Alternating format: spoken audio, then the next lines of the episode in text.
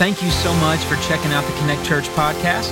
We hope you're encouraged and inspired by this week's sermon. So let's jump right in and check out this week's message. Be seated if you would. Hey, welcome to Connect Church today.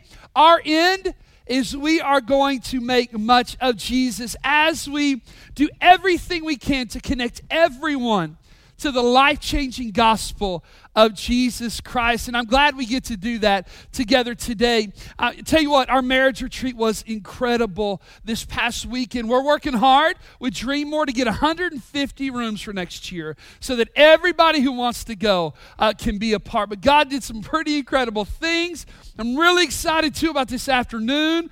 I'm a dad of three daughters, and we are all going to the daddy daughter dance, and we are going to have a blast tonight. And so, dads, take your daughters. If you've not signed up, there's still time. Starts at 5 o'clock today. And I'm going to tell you something, it's a whole lot of fun. Now, I want us to do this. I quickly want to dive into today's question. In our series, Ask Me a Question, I want to tackle one of the most asked questions that, that I get. And it's one of the most asked, but it's also one of the most anxiety inducing questions that believers ask of me. You ready? Here it is. Can I lose my salvation? Can I fall from grace? Can I lose it? Can I lose Him?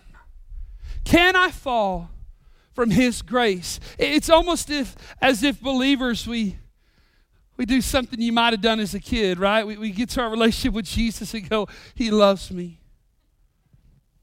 Mm. He loves me not. But no, no, he, he loves me today. He loves me not. You know, as a believer, you know what I get to think? Which is it? This whole idea, this illustration just drives me crazy. Which is it in my faith? Am I His or am I not? Am I saved or, or am I not? Which is it? You see, today, I'm going to make the biblical case that once a person is, is truly saved by Jesus, that once a person is in Christ, that once a person is a part of the family of God, you ready? Here's some truths we're going to find that you are always in Christ, that you are saved forever, and that you are always a part of the family of God. He doesn't kick us out. I'm going to make the biblical case for that today, knowing this full well that there are people I love, even in this room, who don't really agree with me on all this. And that's okay. Uh, you know, the church decries cancel culture outside the walls, but I'm going to tell you it's very much alive inside the church. But I'm going to tell you, even if you disagree with me here, I, I can sit at a table with you. Man, I can serve Jesus. But you know what? I'm also going to labor to go, man, there's some joy here that I'm afraid you're missing out on. There's some joy of knowing that you are His. But here's the question that kind of comes to mind What is it that drives this thought line, this, this kind of this idea that a believer can lose their salvation or maybe they can fall from grace? What are the drivers of that? Well, let me tell you one driver. You ready? Experience just what we experience, what we see, and what we hear. When we have somebody who professes Jesus with their mouth, but there's no fruit or evidence of Jesus lived out in their life, and, and our experience teaches us something's not right. Now, I'm going to give you a hermeneutic or a Bible study tip from last week just to remind you as we start this sermon today that be careful that what you see and what you hear and what you feel and what you experience doesn't make you forget what God has said. But one of the drivers is just what we experience. Man, another driver is maybe you personally have gone through a season of, of sin, of struggle, of, of straying. And as a believer, you get to the place you go, I just, I don't feel saved anymore. I don't, I don't know that I'm still that I'm still saved. And, and it kind of produces in you this and fills you up with this worry and this anxiety. Maybe another driver is that you've read a few passages of Scripture that seemingly, at a first glance, kind of support this idea that you can lose your salvation. that, that you can fall from grace. So here's what I want us to do as we begin to approach the text. Let, let me give you some good some Bible study tools as we begin to unpack today's scripture. First of all, I want to encourage you that when you're studying the Word of God, don't let the obscure crowd out the obvious. And what I mean is this that in Scripture, when I say there's an obscure passage, what I mean is that, man, there's passages in there that are difficult to understand and interpret. They just are to work through. Now, they're important, they're vital but they're obscure in some ways because they're difficult to interpret. And by the way, passages like those are few and far between. So make sure that you don't let the obscure crowd out what is obvious teaching in the Word of God. Also, we must recognize there, there is no passage of Scripture that exists in a vacuum. You can do some real damage by thinking Scripture alone exists in a vacuum. In fact, what we have towards us and what help we have is the whole of Scriptures, is all of it to help us to interpret challenging verses. In a sense, let me tell you a good Bible study tool. Let Scripture interpret Scripture. And we're going to see that in today's text as we begin to navigate it. So, in your Bibles, let's go to the, the book of Hebrews, chapter 6 verses 4 through 6. I'm going to tell you something. This is a difficult passage to navigate. Oh, but navigate we will together today. I don't want to shy away from the hard stuff. There are other passages that, that are difficult and challenging, but perhaps this is the most challenging. Hebrews 6 4 through 6 is one of those verses that, that have probably induced more anxiety and concern for the believer regarding their salvation and its security more than any any other. So you know what we're going to do? We're going to we're going to go there because you know what? You're going to see why that is. Watch this in Hebrews chapter 6 starting in verse 4. That it is impossible for those who have once been enlightened. Now, understand something this enlightened, this idea of enlightenment means this it is impossible for those who have been, who've been exposed to good biblical truth and doctrine and teaching. Now, watch what it says here who've once been enlightened, who've tasted the heavenly gift. They have tasted in both the goodness and the gospel of Jesus Christ who have shared in the Holy Spirit, the author of Hebrews uh, continues. That means this that they have taken part, that they have shared in the moving and this experience with the Holy Spirit as He moves their hearts to Christ. And I want to remind you something too that one of the ways the Holy Spirit moves is that He he draws unbelievers to Christ according to John chapter 16, verse 8. Now, watch this in verse 5 who have tasted the goodness of the Word of God and the powers of the coming age. Hey, guys, you know what this is saying?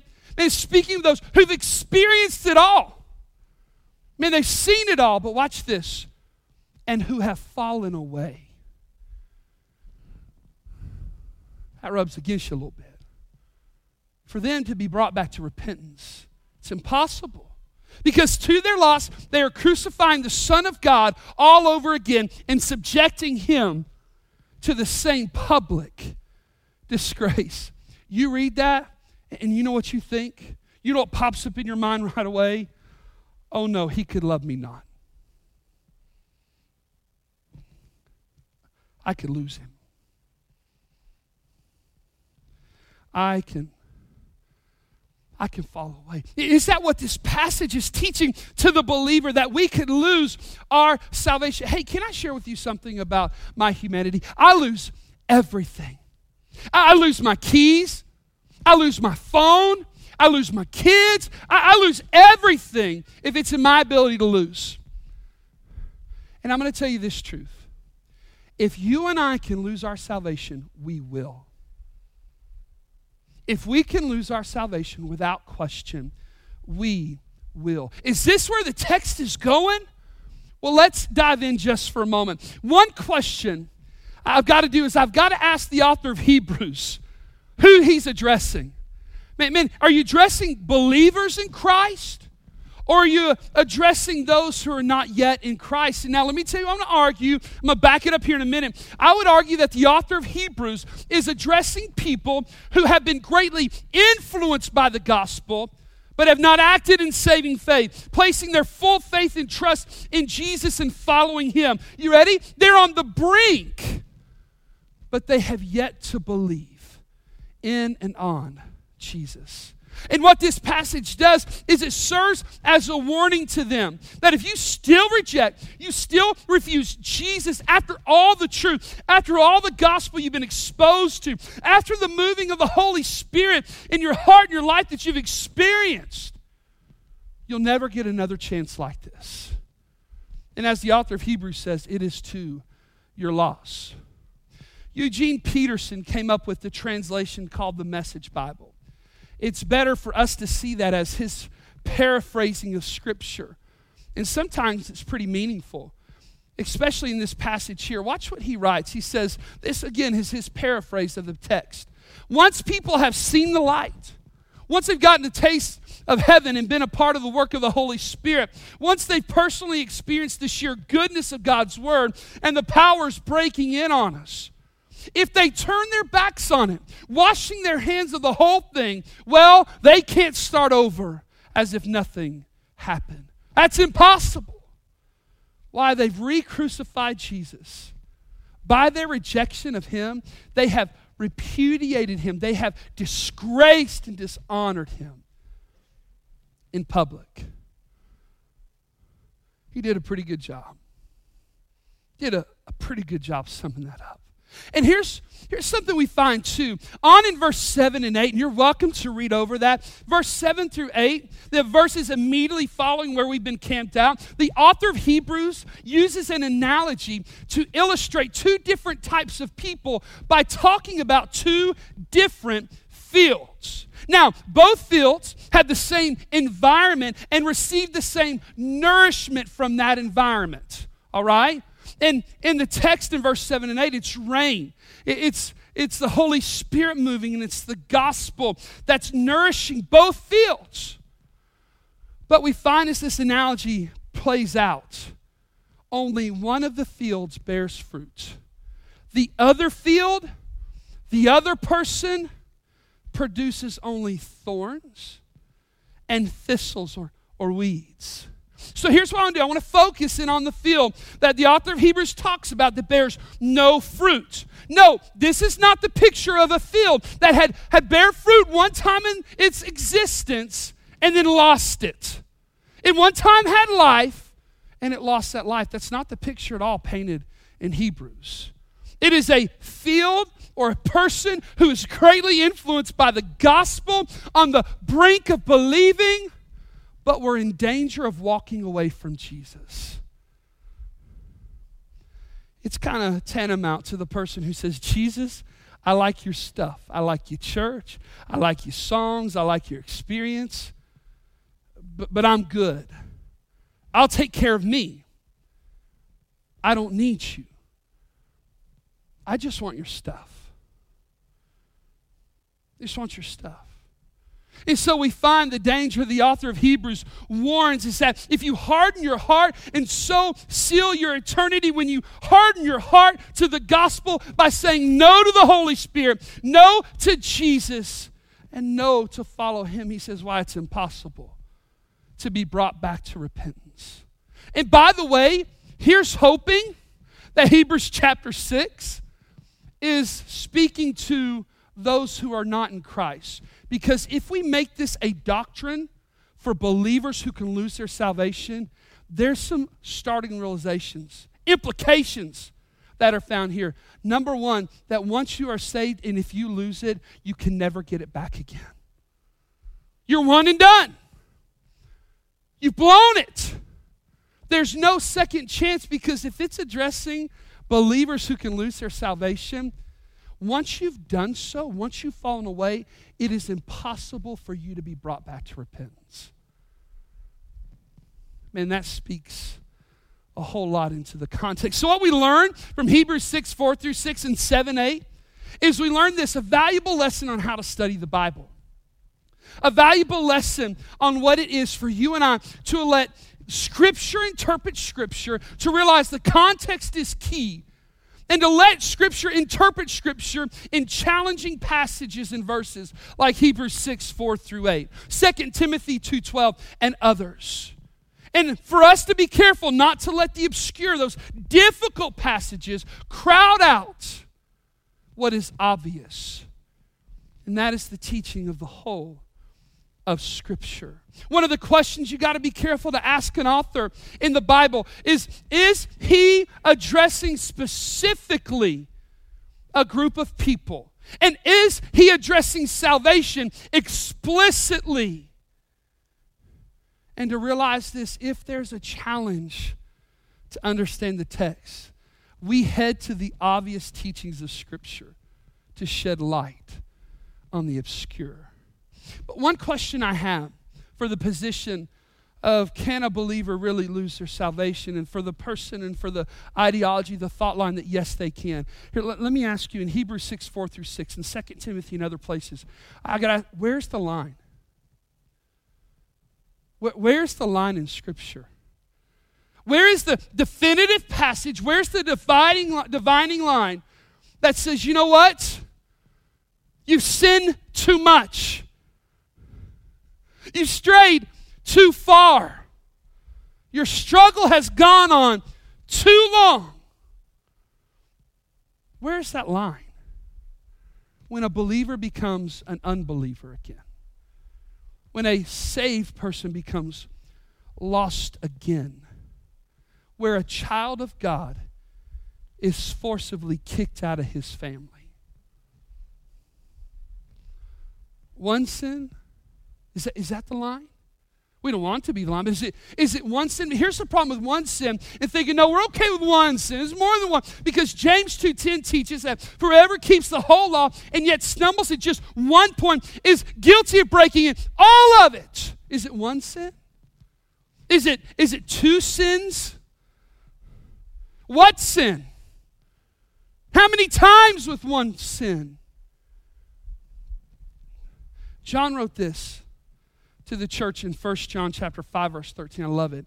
These things I have written to you who believe in the Son of God, in order that you may watch this, that you may know that you have eternal life. Without definitive passages or a divine, defining line in Scripture, how can you ever know you really have eternal life in Christ if you can't really be certain whether you're saved or not, whether you've crossed that line?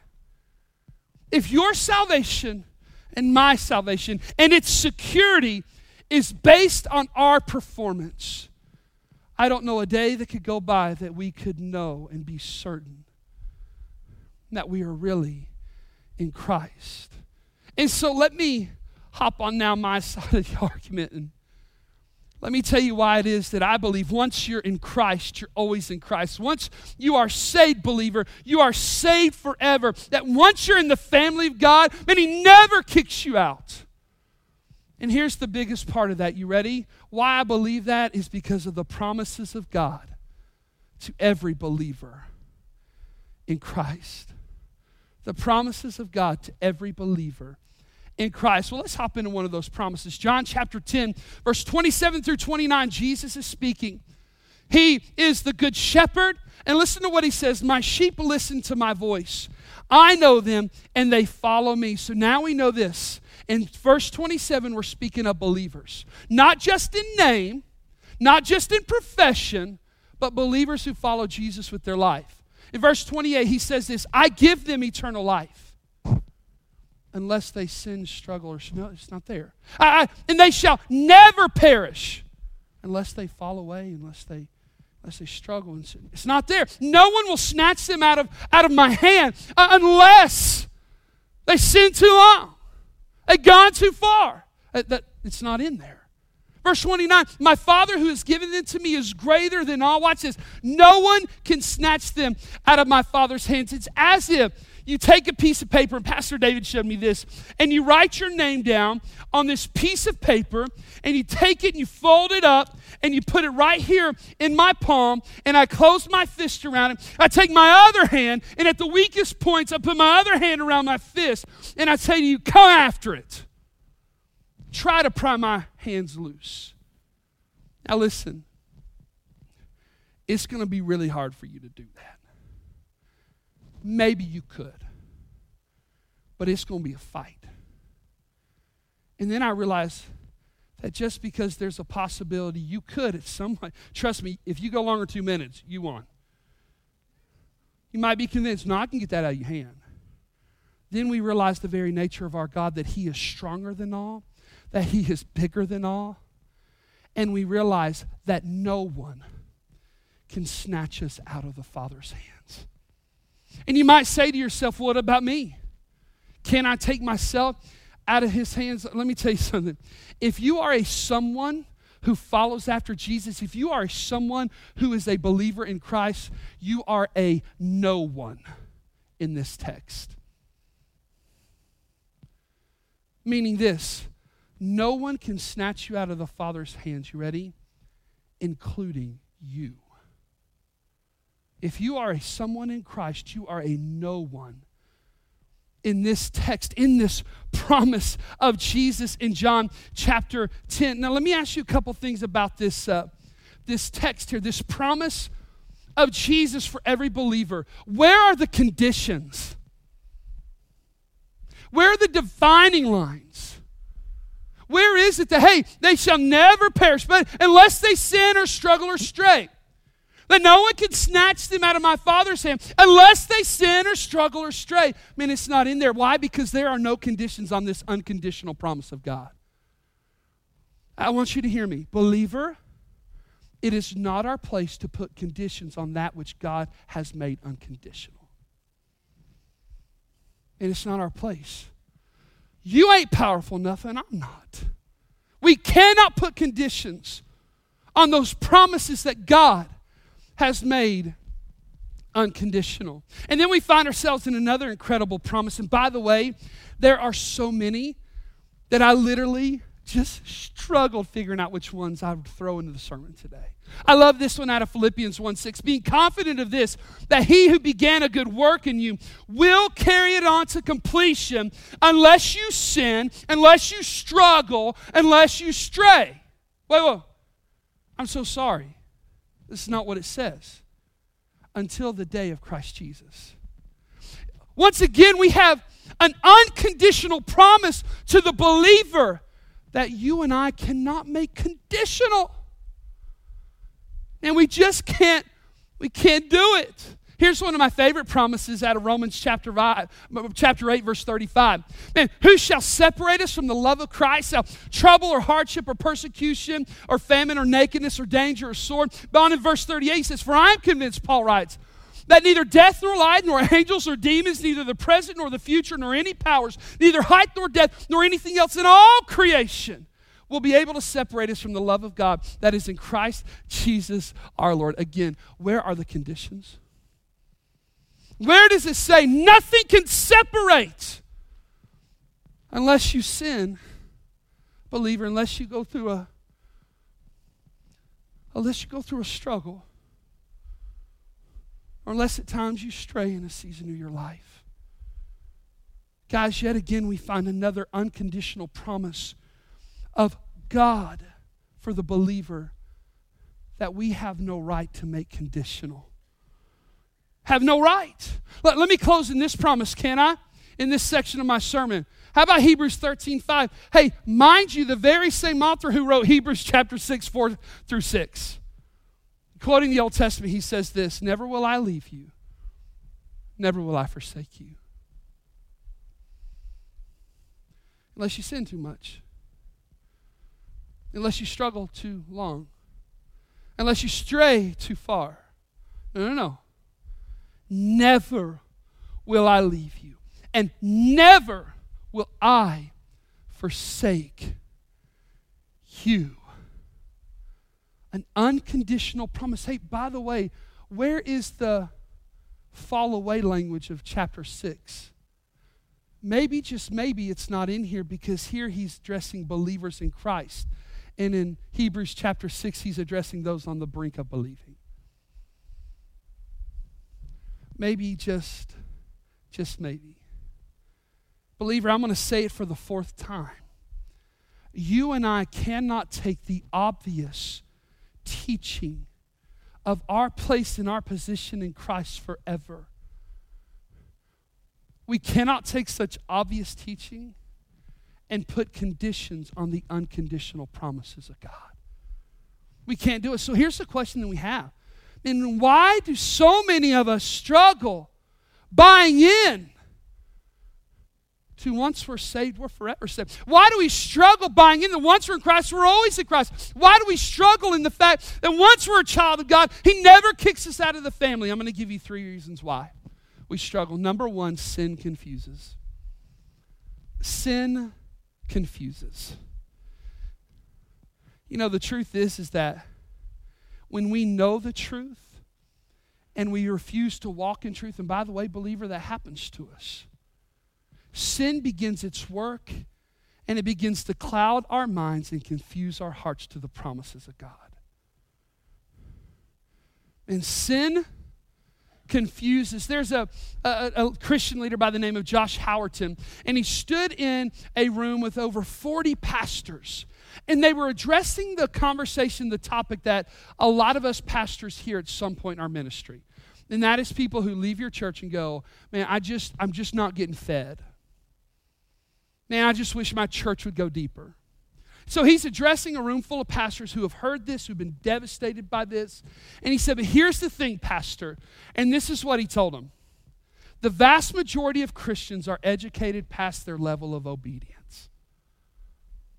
That the vast majority of us are educated biblically and in truth past our level of obedience.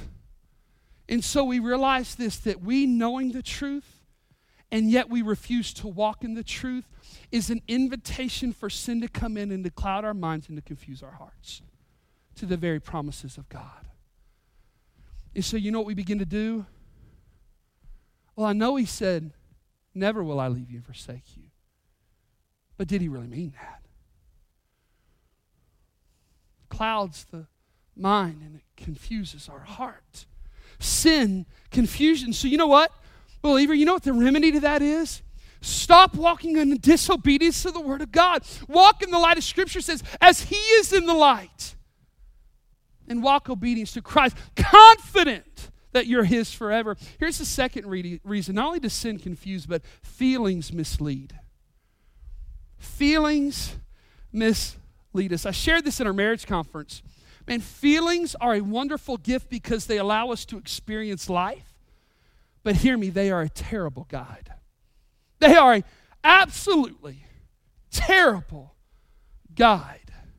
You know, here's what we remember the truth of God's word that if I'm a believer in Christ, I am a person, I am a man of faith and not just feelings. I got a three year old little boy who I love with all my heart, and you know, he, he's just all feelings. Everything's feelings. From nap time to his sisters, playing his toy, everything's feelings. And we realize this maybe as I get close to the age of 40, that maybe just maybe at some point in our faith we grow up when we're not three years old anymore. That maybe there's more to life than just feelings, and that our faith plays a pretty key role in that. We are people of faith and not just feelings. And so we come to the place where we go, but what if I'm a true believer and I don't feel saved? Then here's what we do we allow our faith to inform our feelings and not the reverse, not the other way around. We don't allow our feelings to dictate to our faith what is right and true because they are a great gift, but they are a terrible guide. And you remember this you didn't save you. You can't save you. Jesus did. Therefore, your salvation depends on his promises and not your performance. Our salvation in Christ is dependent upon His promises and not our, not our performance. Let me remind you of what I said multiple times. You ready? Don't let what you see, what you hear, what you feel, and what you experience make you forget what He has said. Paul would remind us pretty incredibly here in Ephesians 2 8 and 9. For it is by grace, grace being the unmerited favor of God, grace being God giving to us that which we do not deserve and we cannot earn. For it is by grace in which you've been saved through faith. And this is not from yourselves, it's a gift of God, not by works, so that none of us can brag about it. That our greatest boast might be Jesus. Hey, can I give you a statement here? Speaking of grace, if you didn't earn it, you can't lose it. Hey, if you didn't earn it, you and I don't have the rights to redraw the boundaries. We don't have the rights to put conditions on what God has made unconditional. If you didn't earn it, you can't lose it. Whereas I can lose everything I touch. Jesus loses nothing, especially those of us who belong to Him. So not only does sin confuse, and not only do our feelings mislead, but our humanity limits. Our humanity limits us in our understanding, our ability to grasp the unconditional love of God in Christ Jesus. Because you know what, more times than not, do you know the type of relationship and the love we experience as humans is conditional? Meaning this if you love me, I'm to love you. If you're a jerk to me, I'm to love you only because Jesus said to. There's a difference. There's a difference. Man, if you're not good to me, man, it's going to be really hard for me. It's, it's conditional. So much of what we experience is. And that's why husbands leave wives after they make promises, and wives leave husbands after they make promises. So much of it's conditional. And yet, here we are exposed through the promises of God, to this unconditional love, this unconditional promise of His. And in our humanity, we are limited in understanding that. In fact, this is why Paul would pray in Ephesians 1:16. And I pray that you, being rooted and established in love, may have the power together with all the Lord's holy people to grasp how wide and how long and how high and how deep is the love of Christ. And to know this love that surpasses, watch this, our knowledge that you may be filled to the measure of all the fullness of God. You know what's amazing? To grasp, to put our arms around His unconditional love and therefore His unconditional promises takes even His power to do so. Because our humanity limits us so much. Well, understanding that sin confuses and our feelings mislead, and, and at times our humanity limits us. Anthony, how can I sit here today and know? That I'm in Christ. Let me give you two things. Now, I could give you more. Let me give you two pieces of evidence, biblical evidence that you're in Christ. Number one, there's that critical and crucial moment of believing in Jesus. Acts chapter 16, verse 31. Believe in the Lord Jesus Christ and you will be saved. Um, this, this word believe, especially utilized here in the New Testament, the Greek language, is more than just an intellectual assent saying, I, be- I think something. The word believe means this placing your full faith and trust in Jesus. And watch this, you ready? And then following him. If you can't check this box for your life, if you've never had this critical and crucial moment of believing on Jesus, placing your full faith and trust in Him, then you stand a good chance of not being His. What's the second evidence? Among many, because in here I could have inserted, there is this collective fruit of the Holy Spirit. And the last one really kind of encompasses that. There's conviction of sin, absolutely. But if you ask for two, here's the second continuing in your faith. Continuing in your faith. Look what Corinthians writes. Paul writes to Corinthian church. 1 Corinthians 1 8 through 9. He will keep you strong to the end so that you will be blameless on the day of our Lord Jesus Christ. God, who has called you into fellowship with his Son, Jesus Christ our Lord, he is faithful. I want you to hear me, and there's so much biblical evidence for this. But one of the proofs, one of the evidence that you are in Christ is that there is a continuing of your faith throughout your life. Now, sometimes I'm going to tell you what it feels like. You ready? It feels like one step forward and two steps back. But undergirding all of that, there's a continuing on of your faith and your following Jesus. Are those evidences alive in your life? Do they serve as evidence that would convict you in a court of law of being a Christian? I, I feel this question a lot. So, Anthony, what you're telling me is that a person can pray a prayer and live their life like the devil and still be saved. I'm not telling you that at all. In fact, Scripture doesn't teach that. What of the person who was raised in a Christian home and made a decision maybe at an early age, and since they've grown up, they denounce their faith, they no longer follow Christ, and they don't want anything to do to Him? They want anything to do with him or his church or anything. I'm going to read you a statement from a pastor that I love listening to, but I can only listen to him in small bits because he's so angry and mad that I just can't do it all the time. But I love it, and he's right. Paul Washer would say this. He would say, if a person professes faith in Christ and yet falls away or makes no progress in godliness, it does not mean that he or she lost their salvation, it reveals that they were never truly saved. And you know what? He's right. It's what the Bible teaches. And like after the first service, I'm going to field a lot of questions from many of you who will come up to the stage and go, Well, I know this person, and there was fruit at one season in their life, and, and then there's no fruit anymore. How do we do that? And I'm just going to be honest with you, I don't know. But I don't want to be that person. And I'm going to work and labor and love to make sure they are in Christ and they're walking with Him. That, they're, that they know Jesus. So, the first reason I believe that once we're in Christ, we're always there. Once we're saved, we're forever saved. And once we're in the family, God never kicks us out. It's because of the promises of God to those in Christ. And don't worry, this point is one one uh, scripture long. You ready? Here's the second reason our adoption. Look in Romans chapter 8. The spirit you received does not make you slaves in 8, 15, and 16, so that you live in fear again. Rather, the spirit you received brought about, watch this language, your adoption to sonship. Now, ladies, don't get thrown off by sonship here. That is actually a position, a legal status that says, I am heir to what the Father has for the Son.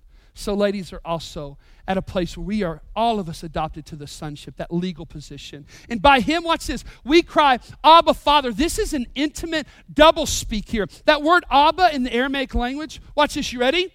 It is a little word that has a big amount of affection for this Father. In fact, it could well translate for us Daddy.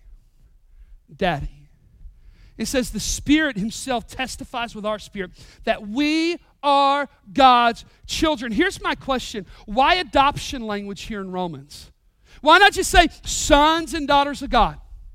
Why the adoption language? Did you know that under Roman law, a father can legally disown his biological son? How terrible.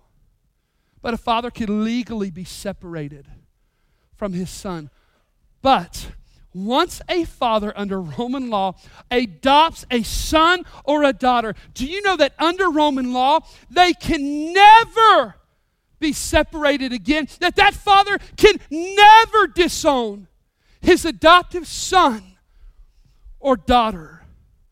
Paul uses the adoption language on purpose because he knew that his Roman readers, these Roman believers reading his letter, knew exactly the picture Paul was painting. That once you are in the family of God, you are always in the family of God. He never kicks you out. Author Keith Miller tells the story of one of his small group Bible studies. That as they kind of opened the floor at the end of their small group Bible study one day, a 40 year old woman stood before the class to share, really to share her testimony of what God was doing in her heart and her life. I want to read part of that to you. She stood up in that small group that day and she said this when I was a, a tiny little girl, both of my parents died. And I I found myself in an orphanage. And this kills me, this part. She says, I wasn't pretty, and no one seemed to want me. She said, But I longed to be adopted, loved by a, a family as far back she shared with the group as I can remember. I, I thought about it every day, but everything I did went wrong. I must have tried too hard to please the people who'd come to look me over, and maybe, maybe that drove them away, she shared. But then one day, the head of the orphanage told me that a family was coming to take me home with them. She says, I was so excited as a little girl that I began to jump, that I began to cry for great joy. I jumped up and down and cried like a baby. But the head of the school tried to tamper down her expectations and reminded her that she was on trial. And this might not be a permanent arrangement. But, but you know what she shared with her small group at 40 years old? But I knew it would work. I knew it would work. So I went with this family, she said. I started school. I was the happiest little girl you can imagine. And life began to open up for me just a little. But then a few months later, she says, I remember it like yesterday. I skipped all the way home from school. When I got home, I opened the door and no one was there. But I saw that my, my suitcase was packed and my coat had been put on it. And she said, I suddenly realized I don't belong here anymore. Well, Keith said there wasn't a dry eye in the house. Everybody had teared up, and then this 40 year old woman said, as a matter of fact, this happened to me seven times before I was 13 years old. And then she wiped away the tears.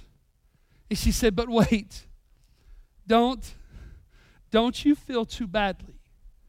It was experiences like these that ultimately brought me to Jesus. And it's in Him is where I found what I've always longed for a place, a sense of belonging, a forever family. I want you to hear me, follower of Christ and believer when you are a child of God through Jesus Christ, He never tells you to pack your bags. You are always, you are always His child. And God doesn't kick His kids out of the family. So here's a picture of your faith and mine. You ready? He loves me. He loves me. I'm His. Forever. He loves me. When sin confuses, He loves me. When my feelings mislead, He loves me. When my humanity limits, He loves me. And once I'm his child, he never tells me to pack my bags. Let's pray together, can we? Thank you again for checking out our podcast. Be sure to subscribe so you can stay up to date on our services. If you'd like to give to support our ministry, you can do that at our website. That's connectchurchpf.com. Hope you enjoyed and have a great week.